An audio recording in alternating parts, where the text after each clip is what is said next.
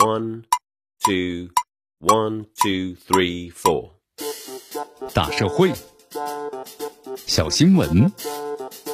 新鲜事儿，天天说。朋友们，你们好，这里是天天说事儿，我是江南。你看，根据媒体的报道呀，从2016年的12月至今，湖南省的衡阳县井头镇80后的女子呢，宁某花因为无法忍受啊，其丈夫呢陈某华长期沉迷赌博，选择呢诉讼离婚。在这个起诉离婚期间呢，这陈某华呀每威胁恐吓，甚至采取了暴力手段伤害呢宁某花，那么包括她的家人、律师，并且威胁呢要报复社会，制造了恐怖的事件。那么就这起离婚引起的纠纷呢，陈定华被拘留3次，宁顺花呢被拘留1次，衡阳县法院呢2次下发了人身保护令。那么即便如此，这婚呢始终是没有离成。当地法院给出理由都是无证据证明这夫妻双方的感情已经破裂。但是2020年8月的时候呢，承办法官是以保证家庭稳定和社会和谐，以不变的离婚为适宜的理由，然后呢再次驳回了宁顺花的诉讼的请求。那么在今年3月3号，宁顺花第5次向衡阳县的法院进行起诉离婚，目前的案件正在审理之中。对此的话，衡阳市的妇联工作人员称确实有此事。那么当地的妇联呢，从2016年开始就一直在跟进此事。湖南省高院呢相关人士也回应了，省高院已经关注到这件事情，那么正在了解相关的情况。就法律规定而言的话，咱们中国的婚姻法那么的确坚持双方的感情的确已经破裂的离婚标准。但就这起离婚案的实际情况来看，这判决离婚几乎是应该没有什么争议，因为根据司法的解释规定，应当准予离婚的法定情形呢，诸如因为感情不和分居满3年，那么确实没有和好的可能的，或者经过人民法院呢判决不准离婚后又分居满1年的，互不履行的夫妻义务的，一方呢好逸恶劳，有赌博等等恶习，不履行的家庭义务，屡教不改的，夫妻难以共同生活的，受对方的虐待遗弃，或者受对方的亲属的虐待，或者虐待对方的亲属，或者经过教育不改，那么另一方呢不谅解等等，都属于是调解无效的，应当呢准予离婚。从司法的实践来看呢，请求离婚的次数，那么的确是感情破裂的重要的标准。就起诉离婚的次数而言的话，虽然法律的没有明确的规定，第一次起诉离婚必须要判决离婚，但实践中判决不准离婚之后呢，又分居满1年的，互不履行的夫妻义务的，再起诉离婚基本上都能判离了。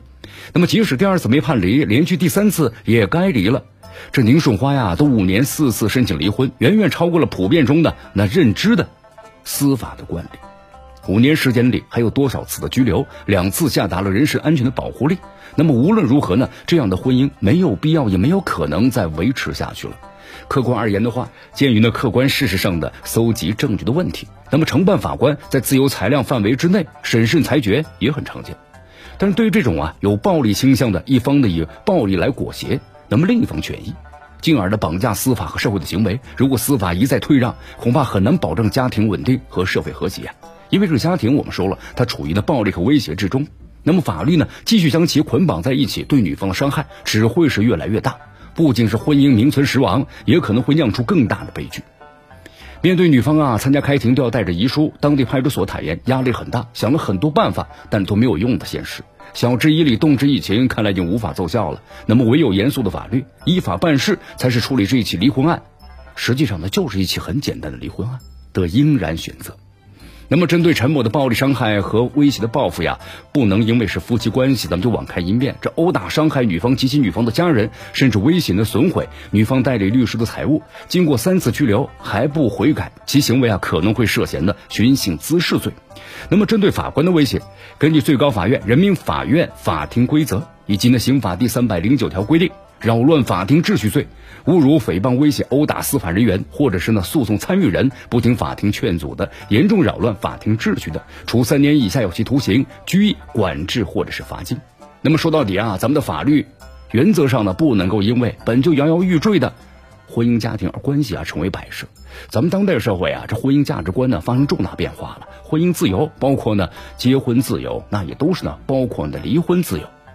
对于离婚，人们早已能够宽容和理解，司法呢也应该顺应这种的社会的情势，而不是为了表面上的一时和谐而埋下一颗呢更大的雷。咱们的法不能够向不法让步，安抚不法者不能够以牺牲守法者利益为代价，男女平等、婚姻自由，始终是处理婚姻家庭案件的根本标准，也是现代婚姻法治应该呢坚守的基本准则。这里是天天说事儿，我是江南，咱们明天见。